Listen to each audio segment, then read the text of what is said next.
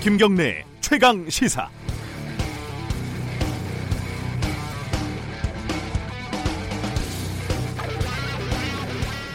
여야가 경쟁적으로 국회의원 자녀들의 대학 입시를 전면적으로 조사하겠다, 이런 법안을 제출하겠다, 이렇게 밝히고 있습니다. 더불어민주당이 국회의원 자녀를 전수조사하겠다고 하니까 자유한국당은 국회의원 받고 차관급, 청와대 비서관급 이상은 다 조사하자 이러고 있고요. 정의당은 이거 다 받고 전 정권도 조사하자, 일종의 레이스를 펼치고 있습니다. 쫄리면 뭐 어떻게 하시던가 뭐 이런 느낌이죠. 지금 잘 된 것 같지 않습니까? 조국 장관이 사퇴하고 난 뒤에 검찰개혁도 탄력을 받고 있는 것 같고, 대학 입시의 공정성도 다시 한번 점검할 수 있는 기회가 됐으니까요. 그런데 이게 진짜 될까요? 확률적으로 볼 때 정의당은 손해볼 가능성이 적으니까 열심히 추진할 것 같습니다. 민주당하고 자유한국당, 요즘 말로 하면 안 봐도 유튜브죠. 패는 까봐야 알겠지만 누가 나올지 예측이 쉽지 않을 겁니다. 아마 그래서 조사위원회 구성, 조사 대상 범위, 뭐 이런 디테일을 놓고 서로의 탓만 하면서 시간만 보내겠죠. 상대방 때문에 통과 안 된다고 계속 우기면서요. 총선 전까지 이 법안 통과 못한다에 제 손목은 못 걸고 500원 걸겠습니다. 속지 마세요, 여러분. 10월 20일 월요일 김경래 최강시사 시작합니다. 김경래 최강시사는 유튜브 라이브로도 함께하고 계십니다. 문자 참여 기다리고요. 샵 9730으로 보내주시면 됩니다. 짧은 문자는 50원, 긴 문자는 100원 들어갑니다. 스마트폰 애플리케이션 콩 이용하시면 무료로 참여하실 수 있습니다. 주요 뉴스 브리핑부터 시작하겠습니다. 고발뉴스 민동기 기자 어김없이 나와 계십니다. 안녕하세요. 안녕하십니까. 52시간 이거를 국회에서 처리가 안 되니까 청와대에서 뭐 입장을 발표를 했죠. 내년 1월부터 주 52시간 노동제가 그 50인 이상 그리고 300인 미만 사업장으로 확대 시행이 되지 않습니까? 네. 근데 11월 초까지 연내 입법 여부가 불투명하면 그 해당 기업에 대해서 처벌을 유예하는 그런 방안을 지금 청와대가 검토를 하고 있습니다. 네. 황덕순 청와대 일자리 수석이 어제 춘추관 브리핑에서 공식 언급을 했는데요. 대기업도 일정 계도 기간을 둔 바가 있다. 300인 미만 기업이 300인 이상 기업보다 어려운 상황이라는 생각을 가지고 있다, 이렇게 얘기를 하면서요. 탄력 근로제 보완 입법이 안 되는 상황이라면 보완 방안이 마련될 수 있을 것이다, 이렇게 설명을 했습니다.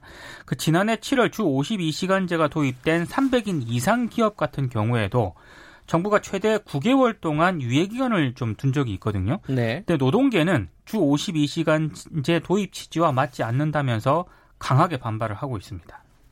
그러니까 법이 국회에서 처리가 안 되니까. 그렇습니다. 뭐 시행령이라든가 이런 걸 통해 갖고 바꾸겠다 이런 건데, 유예를 주겠다는 거죠, 한마디로. 그렇습니다. 노동계는 반발을 하고 있고요. 주말 사이에 이 기사가 있었습니다. 그 양정철 민주연구원장이죠, 지금 직책이. 네. 네. 최동욱 검찰총장을 만났다. 이게 어떤 내용이죠? 지난 10일 저녁 광화문 한 식당에서요, 최동욱 전 검찰총장을 비롯해서 신현수 전 국정원 기조실장 그리고 이재순 전 청와대 사정비서관 등 검찰 출신 인사들을 만난 것으로 확인이 됐습니다. 네. 양정철 원장의 설명은 이렇습니다. 신 전 실장과 이 전 비서관은 참여정부 사정비서관을 했는데, 네, 이미 알고 있는 그런 사이고, 최동욱 전 총장은 총장 퇴임 이후에 두 비서관을 통해 알게 된 사이다. 미국 연수를 끝내고 돌아온 신 전 실장을 환영하기 위한 모임이었고 특별한 의미는 없다, 이렇게 얘기를 하고 있습니다. 네. 근데 아무래도 양정철 원장이 내년 총선 과정에서 인재 영입을 지금 맡고 있지 않습니까? 네. 그러니까 뭐 검찰개혁 조언이라든가 총선 출마 가능성 등을 좀 타진했던 것 아니냐, 이런 해석이 나오고 있는데요.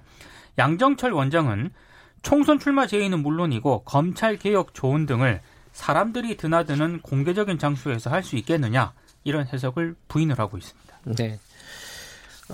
정경심 동양대 교수 관련된 수사는 이제 다 마무리가 됐다, 이렇게 보면 되겠죠? 그렇습니다. 검찰이 이번 주 중으로 구속영장을 청구할 것으로 보인다, 이렇게 일부 언론이 보도를 했는데요. 네. 최근 정경심 교수가 뇌종양, 뇌경색 진단을 받은 것으로 알려진 게 최대 변수인 것으로 지금 보도가 되고 있습니다. 근데 관련해서 오늘 동아일보가요, 처음에 건강 문제가 불거졌을 때 검찰이 불구속 기소 쪽으로 선회하는 것 아니냐 이런 전망이 나왔지만 구속영장을 청구하는 쪽으로 방향을 잡았다 이렇게 보도를 하고 있습니다. 네. 그리고 동아일보는 이르면 오늘 구속영장을 청구할 수도 있다 이렇게 오늘요? 그렇습니다. 예. 맞는지는 좀 확인을 해봐야 될 것 같습니다. 그 검찰은 근데 진단서가 아직 제대로 안 왔다 이런 입장이더라고요. 그런 입장이거든요. 예, 네. 그 제대로 오면은 아마 구속과 관련된 그 고려를 좀 해보겠다라는 취지인 것 같은데 동아일보는 조금 앞서가는 기사인 것 같습니다. 예, 어떻게 될지 잘 모르겠네요. 이 부분은. 박근혜 전 대통령 소식이 하나 들어와 있네요.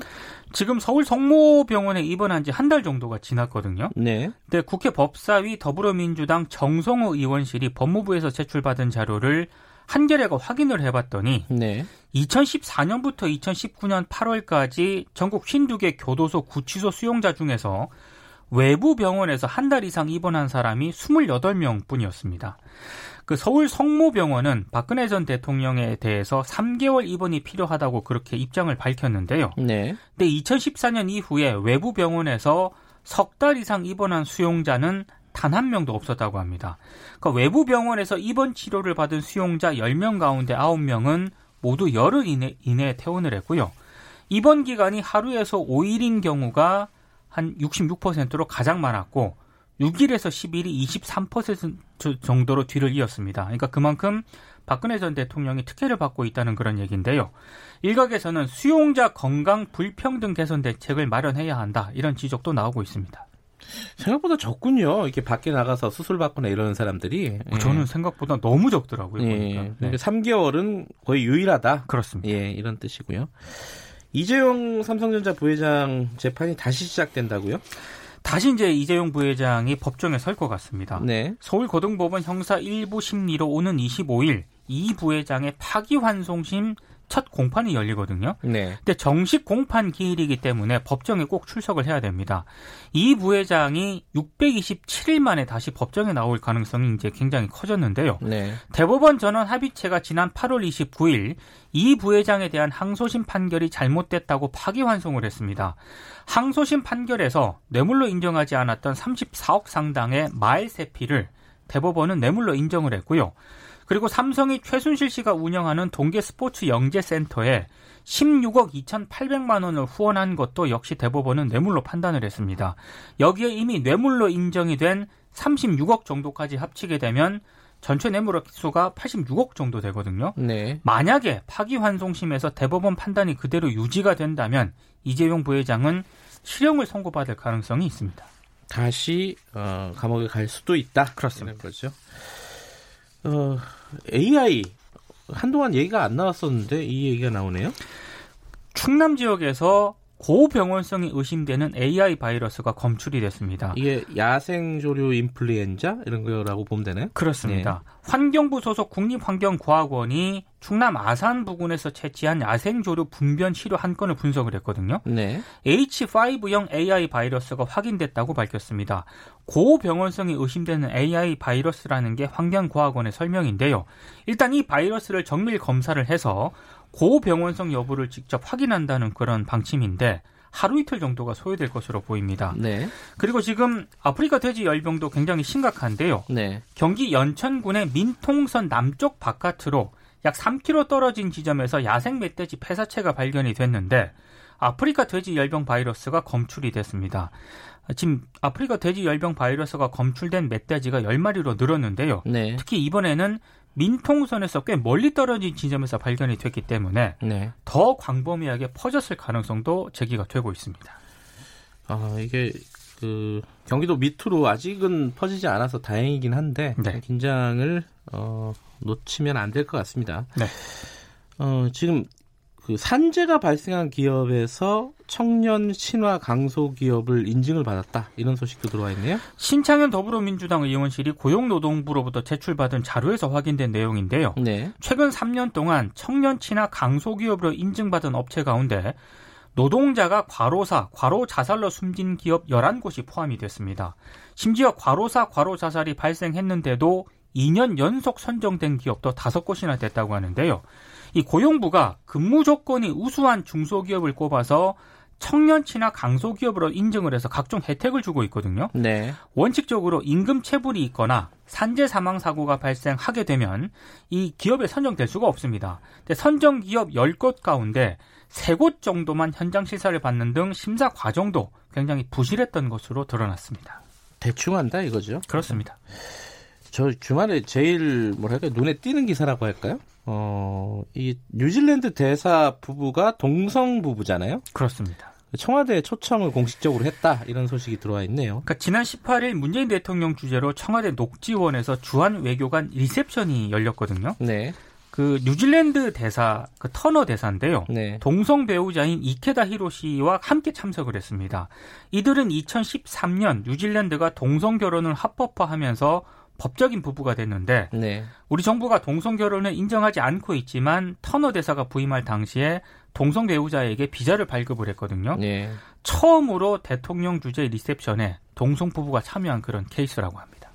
세상은 이렇게 변해가고 있습니다. 그렇습니다. 주요뉴스 브리핑이었습니다. 고발뉴스 민동기 기자였습니다. 고맙습니다. 고맙습니다. 김경래 최강시사 듣고 계신 지금 시각은 7시 36분입니다.